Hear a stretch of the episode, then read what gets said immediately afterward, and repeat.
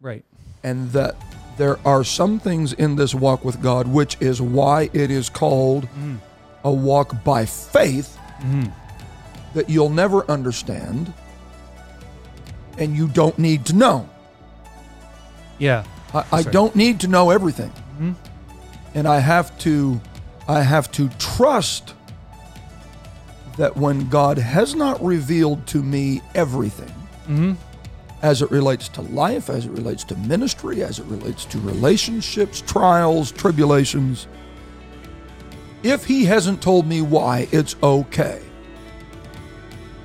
Just leave it alone. Yeah, just just it's okay to not know some oh, things. It's really hard to hear though at times.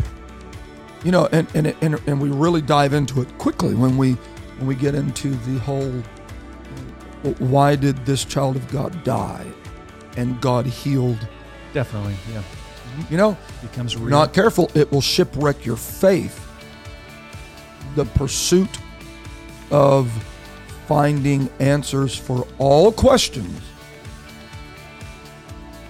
denies the need for god and the and the need to walk with god mm. there are some there are some Oh, okay let, let's say it this way jesus is the answer even though he doesn't give all answers Yeah.